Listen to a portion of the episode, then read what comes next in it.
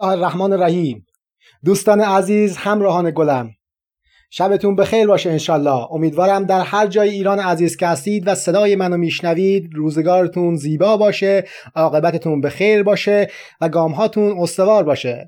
دکتر سعیدی هستم در جلسه 26 م از کانال NLP Life در خدمت شما بزرگواران مباحث رو پی می‌گیریم. در این جلسه نیز مانند جلسه های قبل با انرژی تمام با احساس خوب و با نگاه مثبت مسائل رو خدمتتون بیان خواهم کرد. اما قبل از اون امشب رو می‌خوام با یه شعر براتون شروع بکنم. این شعری که براتون می‌خونم وقتی تموم شد دلیلش رو بهتون میگم. بی تو محتاب شبی باز از آن کوچه گذشتم. همه تن چشم شدم خیره به دنبال تو گشتم. شوق دیدار تو لبریز شد از جام وجودم. شدم آن عاشق دیوانه که بودم. در نهان خانه جانم گل یاد تو درخشید. باغ صد خاطر خندید عطر صد خاطر پیچید. یادم آید که شبی با هم از آن کوچه گذشتیم پرگشودیم و در آن خلوت دلخواسته گشتیم. ساعتی بر لب آن جوی نشستیم. تو همه راز جهان ریخته در چشم سیاحت من همه محو تماشای نگاهت. آسمان صاف و شب آرام بخت خندان و زمان رام خوشه ما فرو ریخته در آب. شاخها دست برآورده به محتاب شب و صحرا گل و سنگ همه دل داده به آواز شباهنگ یادم آید تو به من گفتی از این عشق حذر کن لحظه چند بر این آب نظر کن. آب آینه عشق گذران است تو که امروز نگاهت به نگاهی نگران است. باش فردا که دلت با دگران است. تا فراموش کنی چندی از این شهر سفر کن.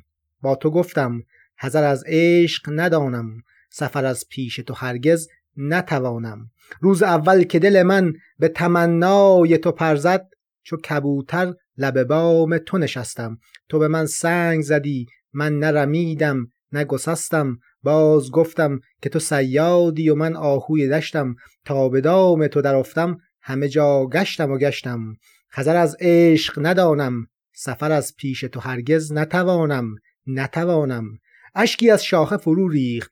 مرغ شب ناله تلخی زد و بگریخت. اشک در چشم تو لرزید. ماه بر عشق تو خندید. یادم آید که دگر از تو جوابی نشنیدم. پای در دامن اندوه کشیدم.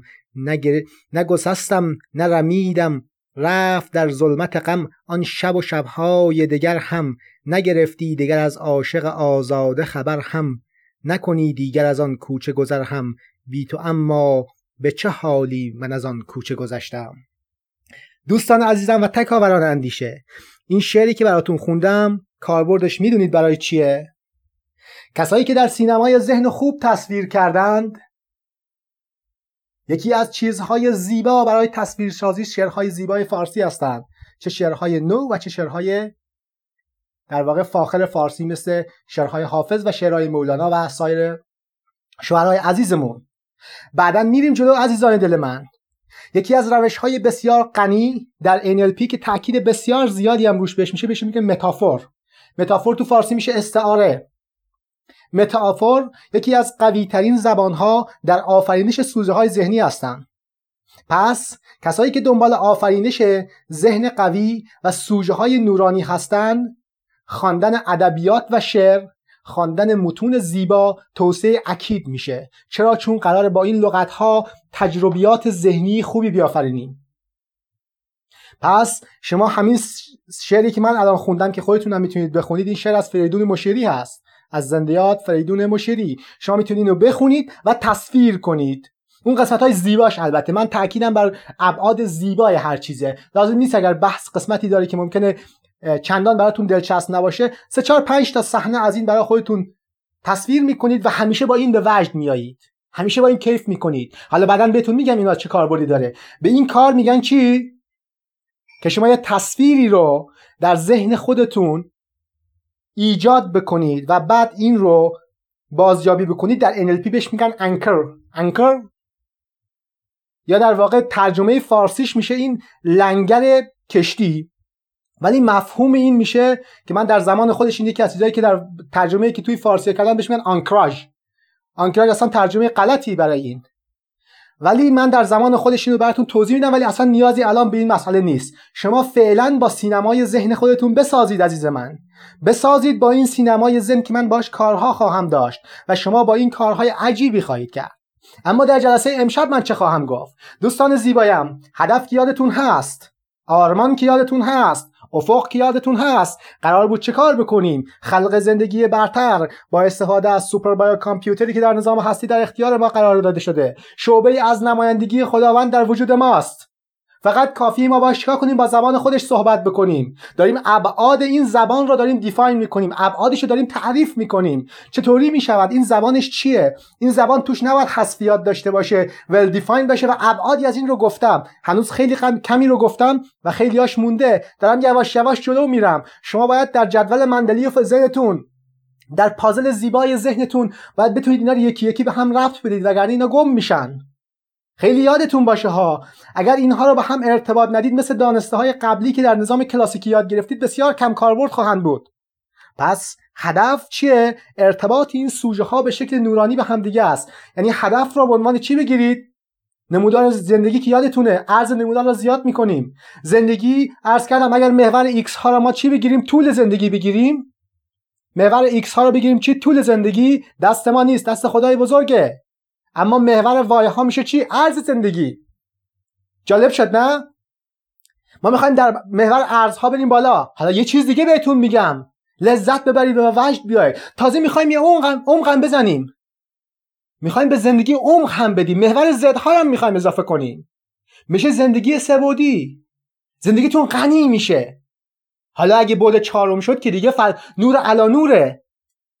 و اگر تونستیم وارد فضایی بشویم که با این طول زندگی که ما داده به یک زندگی مولتی و چند بعدی دست پیدا کنیم اون روز هیجان انگیزه. و من روزی که هر یک از این بعدها رو بگم ارز زندگی رو چطوری اضافه بکنیم عمق زندگی رو چطوری اضافه بکنیم و تکنیک های این رو روش های این رو الگوهای این رو متدولوژی های این رو بهتون بگم شما واقعا کیف خواهید کرد. ولی باید افق رو بدونید می‌خوایم چیکار بکنیم. افق بسیار بسیار اهمیت داره. چرا افق بسیار اهمیت داره؟ چون افق ابر سوژه ذهنه.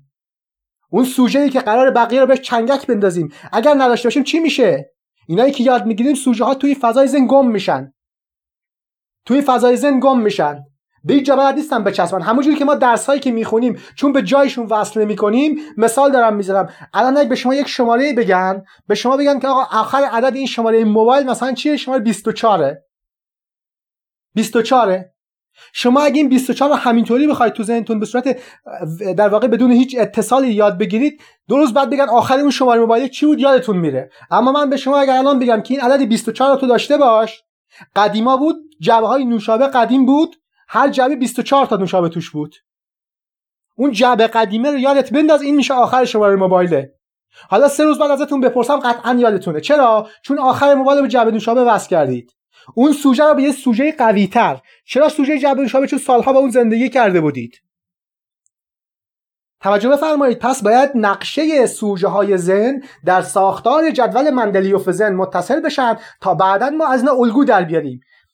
بعد متوجه میشه ای چقدر جالبه. من تا الان این سوژه ها رو با هم گره می‌دادم و افکاری داشتم که نتایج خوبی نداشته. حالا باید چیکار کنم؟ حالا دیگه سوژه x و y و z رو به جای سوژه w از m استفاده می‌کنم. میشه یه فکر برتر. تولید فکر می‌کنم دیگه. ما تعریف کردیم فکر کردن یعنی چی؟ امروز شما کسایی هستین که فکر کردن تعریف می‌کنید. امروز وقتی یک نفر میگن IQ خوبی داره شما میگی خب okay IQ خوبی داره. EQ چطوریه؟ هوش درون فردیش چطوریه؟ هوش برون فردیش چطوریه؟ هوش فضاییش چطوریه؟ اگه می‌خوام با این ازدواج بکنم اگه می‌خوام با این ارتباط برقرار بکنم اگه فلان اگه X اگه Y اگه Z بعد متوجه می‌شوید که صرفا یک انسان منطقی یک انسان خوبی نمی‌تواند باشد. وقتی من میگم خوب خوب یا بد منظور من چیه؟ موثر یا ناموثره؟ ما در NLP چیزی نام خوب و بد نداریم. ما NLP تمام چیزهای NLP اصطلاحا context dependent یعنی به اون محیطی که درش اجرا میشه ارتباط داره. ما نمی‌توانیم یک فرد یک رفتار یا یک چیزی رو مستقل از محیط بروز داده شده ارزیابی کنیم. پس کار سخت میشه. حالا که این super bio computer رو می‌خوایم اجرا بکنیم در این super bio computer یک سری چیزی داریم. پیشفرض داریم دوستان از من. چی داریم؟ پیشفرض. پیشفرض ها تعیین کننده چی هستن؟ پیشفرض ها حدود و ابعاد super bio computer یا اجزای تکاملی ذهن ناخودآگاه شکل میدن. چند تا هستن؟ علمای NLP اینا رو در آوردن. گفتن 21 تو این جلسه من چند تاشو بهتون میگم؟ 10 تاشو بهتون میگم. تو جلسه بعدی هم 11 تاشو بهتون میگم شما 21 رو یاد می‌گیرید. خیلی ساده. اما یه نکته ای بگم. وقتی من اینا رو به شما میگم برخی از اینا رو شما می‌دونید و برخی از اینا براتون غیر قابل باوره. واقعا غیر قابل باوره. حالا باید چیکار بکنید؟ می‌خواید در فضای NLP بازی بکنید؟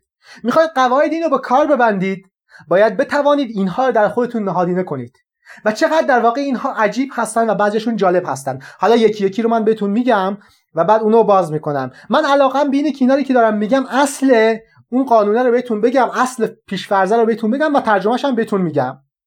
اولین اصلی که در واقع اولین پیشفرز NLP چیه؟ اولین روزی که هر فردی تو کلاس NLP تو هر جای دنیا شرکت کنه اینو بهش میگن. The map is not territory. The map is not territory. من در سال 1378 که NLP رو شروع کرده بودم تقریبا 16 سال پیش استادی داشتم اینو به من می‌گفت. The map is not territory به فارسی میشه نقشه همان سرزمین نیست. باور بفرمایید من تا یک و نیم سال نمیفهمیدم یعنی چی. وقتی من میگم نمیفهمیدم نه که جمله فارسی من نمی‌فهمم یعنی چی. نقشه همون سرزمین نیست. این کاربردش در عرصه زندگی یعنی چی؟ نقشه همان سرزمین نیست. چرا به عنوان اصل پایه NLP گفتن؟ بعد بین استاد می‌گفتم آقا این یک کم تعریف کن من. می‌گفت the menu is not meal. منوی غذای رستوران همون غذایی نیست. بعد می‌گفتم خب اینم که یک شبیه به همون شد. اما من با اون تجربیاتی که از اون زمانها یاد گرفتم اینو به شما جلسه اول نگفتم امروز به شما میگم. حالا وقتی به شما بگم شما کیف می‌کنید یاد گرفتن. الان ببین شما چقدر ساده یاد می‌گیرید. ببین دوستان عزیزم این اصل چی داره میگه؟ این پیشفرض. The map is not territory. Map یا همون نقشه از کجا ساخته میشه؟ از سوژه های ذهنی. پس مپ چیه؟ مپ منظور از ارتباط منطقی سوژه ها در ذهنه یعنی سابجکتیوه تریتوری یعنی چی؟ یعنی اون چی در بیرون ابجکتیوه. پس وقتی میگیم نقشه ایران ما یک نقشه ایران داریم که میزنیمش به دیوار. یکی هم داریم خود ایرانه. اونی که خود ایران هست اون میشه همون چی؟ objective همونی که بیرون هست همونی که عینیه. پس territory عینیه. map ذهنیه. وقتی میگه the map is not territory میگه نقشه هر چیزی در ذهن شما با اون چیزی که در بیرون هست یکی نیست. با هم فرق می‌کنه. حالا اصلی که از اینجا نتیجه می‌گیره تو NLP چیه؟ میگه انسان ها بر مبنای نقشه های ذهنیش تصمیم می‌گیرن نه بر مبنای territory ها خیلی وقت هست میری با یکی صحبت می‌کنی با خودت صحبت می‌کنی. با خودت صحبت می‌کنی. این جمله رو داشته باش تا من بگم چیکار می‌کنید با این. با یکی صحبت می‌کنی می‌بینی که میگه آقا واقعیت اینه دیگه چرا واقعیت رو قبول نمی‌کنی. میگه واقعیت نه این مپ این از واقعیت با مپ شما فرق می‌کنه. اگه خاطرتون باشه در اون مثالی که از چی زدم؟ از ساختار سطحی و ساختار عمقی در مورد علی و سارا یادتون بیارید دوستان زیبای من. مپ ها کجا ساخته میشن؟ پس the map is not territory جمله اساسی و اولیه در NLP به این مفهومه. پس شما دوستان عزیزم بیاد داشته باشید که نقشه همون سرزمین نیست یعنی تصاویر و نقشه ذهنی شما با آنچه در واقعیت هست متفاوته و این رو هم ما گفتیم. چرا؟ چون کلی این وسط فیلتر قرار داره. کلی این وسط تفسیر قرار داره. و این رو شما اینقدر دستکاری می‌کنید اینقدر تغییر و تحویل و تحریف و امثال هم انجام می‌دید که کاملا از اون چیزی که در بیرون شده یه چیز دیگه در میاد. خوب یا بدشون عرض نمی‌کنم ها. یه چیز دیگه است. حالا این چیز دیگه چیه؟ بعدا معلوم میشه. چون شما موقعی که بر مبنای این تصمیم می‌گیرید کیفیت زندگی شما تعیین می‌کنه. که آنچه از از اون تریتوری به عنوان مپ در ذهن خودتون ساختید چقدر خوب و مؤثر بوده و چقدر نامؤثر بوده. کسایی که ذهنیات مشکل داری دارن یعنی برای این حال احساسای خوب تولید نمی‌کنه اصلا ایل فرم مپ دارن. نقشه های ناقصی ایجاد می‌کنن. پس یکی از کارهایی که ما باید انجام بدیم نقشه های ناقص ذهن خودمون رو چیکار کنیم؟ شناسایی بکنیم. پس این چی شد؟ اصل اول شد. یه جمله این وسط گفتم که چی؟ که شما با خودتون حرف می‌زنید. ببین دوستان عزیز من حالا قانون بهتون میگم دیگه. اونایی که هوشمندی دارن من کلی این وسط ها روش میگم. کلی روش این وسط ها میگم باید خیلی دقت بکنن. ببینید از من یک کاری که انسانهایی که متحول می‌کنن خودشون رو انجام میدن یک پدیداری به نام self talk با خودشون حرف می‌زنن نه اینکه حالا لبشون حتما تکون بخوره. اگر شما به عنوان یک مشاور امین از خودتون امینتر نسبت به خودتون که سراغ ندارید دیگه هیچ کی تو دنیا بیشتر از خودتون هوای خودتون رو نداره. پس اگه شما بشین مشاور خودتون می‌تونید از صبح تا شب کلاه سیاه اصطلاحا سرتون کنید و نقادی. از درخت از دیوار از همه چی. به عنوان یک فردی هستی که بیخ گوشتون داره چیکار می‌کنه؟ سوژه های منفی میآفرینه. خب خیلی ساده است. همین رو مثبتش کن. به جای اون شیطونکی که روش اونها را میره یه فرشته بذار جاش. مجانیه. تو گوشت مثبت بگه. اینو کوک کنه برات. چه گل زیبایی. همینجوری ها همینجوری برات تعریف کنه قصه های مثبت بگه قصه های موفقیت بگه برات طراحی کنه دنیاها را. self talk و شوخی نگیرید دوستان از من. self talk اتون حواستون باشه. خودگویی ها در واقع. اینا رو خیلی برای خودتون دیگه در عوض کنید. یه فرشته بذارید جای اون شیطونک که اصلا تنقید می‌کنه از هوا از زمین از آسمون از آفریقای جنوبی از ساحل عاج از هر چی گیرش میاد فقط می‌خواد انتقاد بکنه و می‌دونید دوستان از من ذهن در انتقاد کردن کمترین انرژی رو مصرف می‌کنه و می‌خواد تفکرات انتقادی خیلی تفکراتی که راحت همه افراد انجام میدن ولی کمترین سودمندی رو هم برای منتقد و هم برای انتقاد شونده داره. پس از presupposition اول یا پیشفرض اول NLP رو یاد گرفتیم دوستان عزیز من. پیشفرض دوم چیه دوستان عزیز من؟ خیلی ساده است ولی اینا عمق داره. پیشفرض دوم میگه people create their own experience. افراد خودشون تجربیات خودشون ایجاد می‌کنن. کسایی که می‌خوان NLP یاد بگیرن. شما فکر می‌کنید این جملات خیلی ساده هستن خب معلومه. شما واقعا بین معلومه اعتقاد دارید. نه گاهی اوقات تصمیم می‌گیری نه من مسئول تجربیت خودم نیستم من پدرم این کارو کرده من مادرم من اجتماع من فلان. این رو قبول نداره. میگی این تو هستی تو می‌توانستی اونو دستکاری کنی. تو می‌توانستی یه خار رو ببینی دستکاری کنی و اونو گل تو ذهن پرزنت کنی. مگه سینمای ذهن نداشتی؟ خب داشتی که. پس اینجوری نیست که شما بتوانید از این کارزار کس دیگری را صفر تا صد تو NLP در دست خودتون دوست از من. پس وقتی میگه تجربیات ذهنی شما هیچ کس رو در دنیا نمی‌تونی مقصر جلوه بدی بابت ایجاد تجربیات برای ذهن خودت. چون تو سینما دست خودت بوده. اگر تا الان نکردی الان باید این کار رو انجام بدی. اصل سوم چی عزیز من؟ خیلی به این خوب دقت کنید خیلی. A person is not his or her behavior. میگه یک آدم رفتارش نیست. خیلی سخت شد که چطور ما اینا رو قبول کنیم؟ کسایی که می‌خوان با زمین NLP بازی کنن با قواعد NLP اینا باید یاد بگیرید. اینا رو باید ببرید تو نظام باورهای خودتون. افراد همون رفتاراشون نیستند عزیز من. الان دیگه شما می‌دونید چرا نیستن. چرا نیستن؟ چون من به شما گفتم. الان دیگه مثل آب خوردن براتون. چون رفتار محصول سطح دوه. فرد می‌تواند چیزی رو رفتار انجام داد که بهش اعتقاد نداره. پس چه بسا که ما همون رفتار رو به عنوان معیاری برای ارزیابی فرد در قلم در نظر نگیریم زیبایی رو رویان عزیز. جالب شده نه؟ این این پازل رو وقتی ببینید متوجه می‌شوید که کار کردن با این پیشفرزای NLP خیلی می‌تونه به افقدهی ذهن شما کمک بکنه. چهارمین اصل چی؟ دوستان عزیز من چهارمین اصل. اینم اصل جالبیه. این اصلا یا این پیشفرزها رو اگر شما یاد بگیرید تو زندگیتون قوقا خواهد کرد. باور بفرمایید قوقا کامله. میگه the meaning of communication is not response it gets.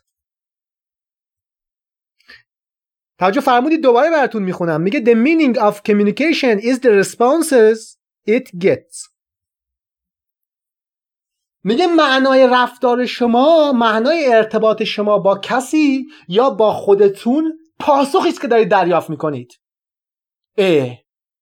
خیلی از دوستان من میگن ما با همه افراد خوب رفتار می‌کنیم جوابای بدی به ما میدن. NLP داره میگه چی؟ همون جواب بد مفهوم communication شما بوده. میگه communication یا ارتباط چیزی نیست جز پاسخی که شما می‌گیرید. میگه اگه می‌خوای کامیونیکیشن موفق یا ناموفق بودن یک ارتباط خودتو ارزیابی کنی به پاسخی که می‌گیری مترش کن. پس متر اونه. پس مفهوم کامی ارتباط چیزی نیست جز پاسخی که می‌گیرید. این اصل بعدی NLP شده. این پیر یا پیشفرزی که می‌خوایم سیستم عامل ذهنمون رو طراحی بکنیم. خب اگه اینا رو طراحی بکنیم همه تقصیرها که گردن خودمون میفته همین طور دوست از من. شما می‌شویم انسان رسپانسیبل رسپانس به اضافه ایبل یعنی پاسخگو. در NLP شما نمی‌توانی از مسئولیت شانه خالی بکنی. و پنجمی که من مدت هاست دارم فریاد می‌زنم برای شما experience has a structure. تجربیات چی دارن؟ ساختار دارن. تجربیات ساختار دارن. این جمله خیلی ساده به نظر می‌رسه.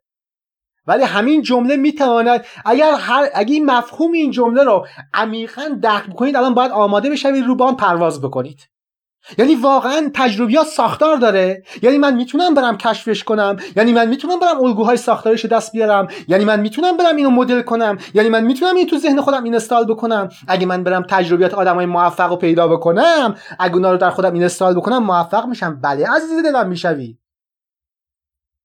وقتی چیزی ساختار داره وقتی در 1550 سال در در واقع 2550 سال پیش حدود 550 سال قبل از میلاد مسیح.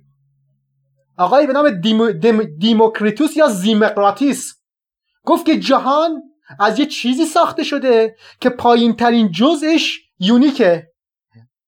در یونانی اون زمان اسمش گذاشت اتم. به این افراد میگن اتمیست ها اون روز که این فرد فهمید که جهان این ساختار ببین چه اتفاق تو جهان افتاد. نتایج ساختارمندی در نظام هستی به نتایج شگرفی می‌رسه و امروز که تو شنیدی که تجربیات ذهنی ساختار دارن باید دنبال کشفش باشی.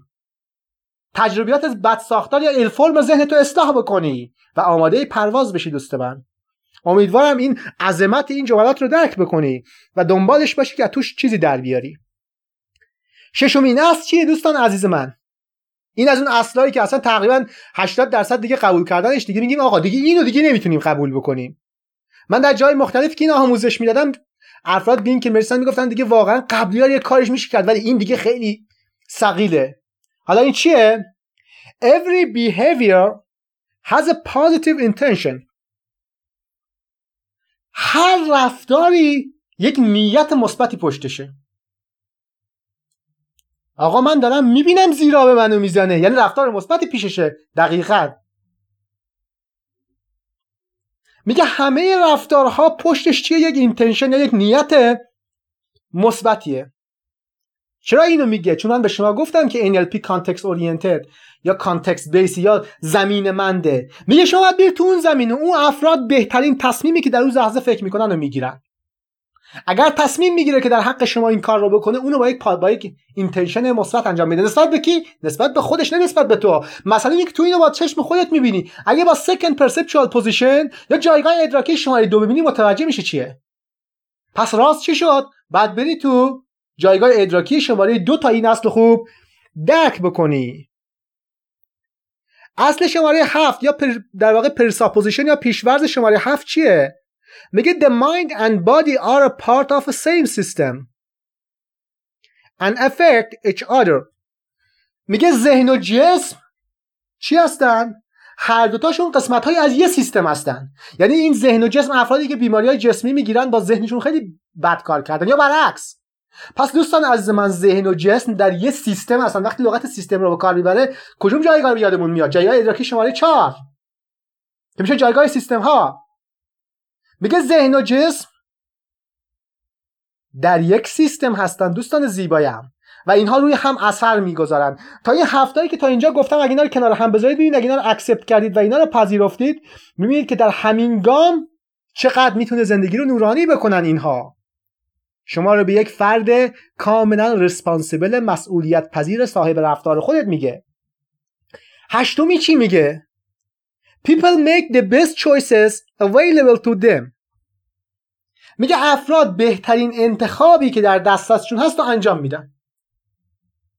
خب اگه این کار دارن می‌کنن ببین چه اتفاق اینو تو اگه شما به عنوان پیشفرض اینو بپذیرید بعد ببینید دیگه می‌توانید کسی رو انتقاد بکنید. میگه اونا بهترین انتخابی که در دسترسشون انجام میده. خب وقتی بهترین کاری که داره در دستش هست انجام میده تو چه چیزی رو می‌خوای بهش بگی؟ یا چه چیزی رو می‌خوای به خودت بگی؟ اینها چارچوب هایی هستند که وقتی شما اینها را در حوزه ذهن و فکر خودت مستقر کردی تکلیف خودت را با نظام هستی به عنوان یک فرد مسئولیت محور به عنوان یک فرد مسئولیت دار دوباره باز تعریف خواهی کرد. نهمین. میگه چی؟ People work perfectly. People work perfectly. همه ترین کاری که فکر می‌کنن انجام میدن.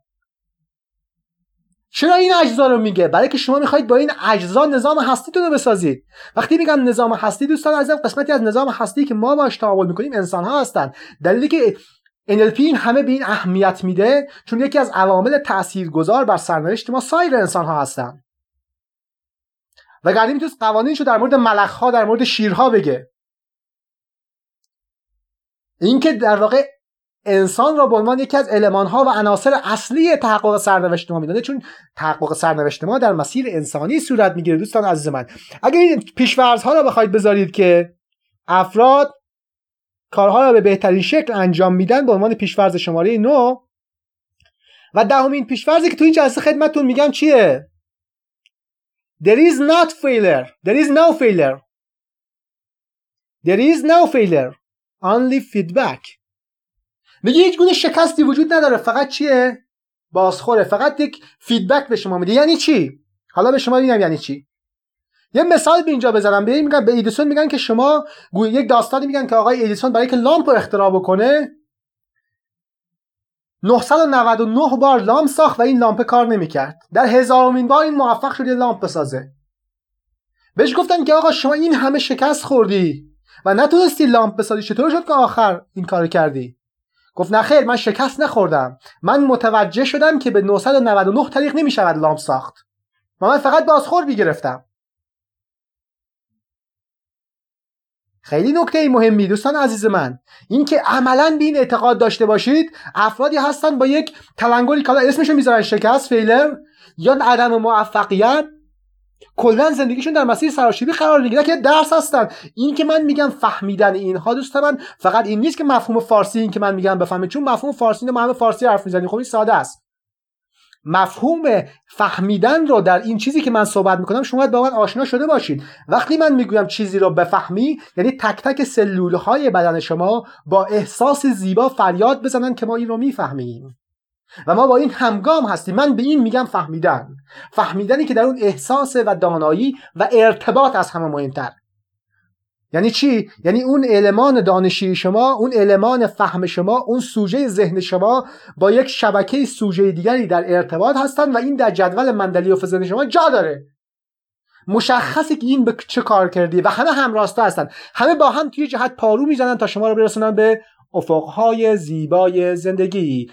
پایان جلسه. شب شما بخیر. خدا حافظ شما.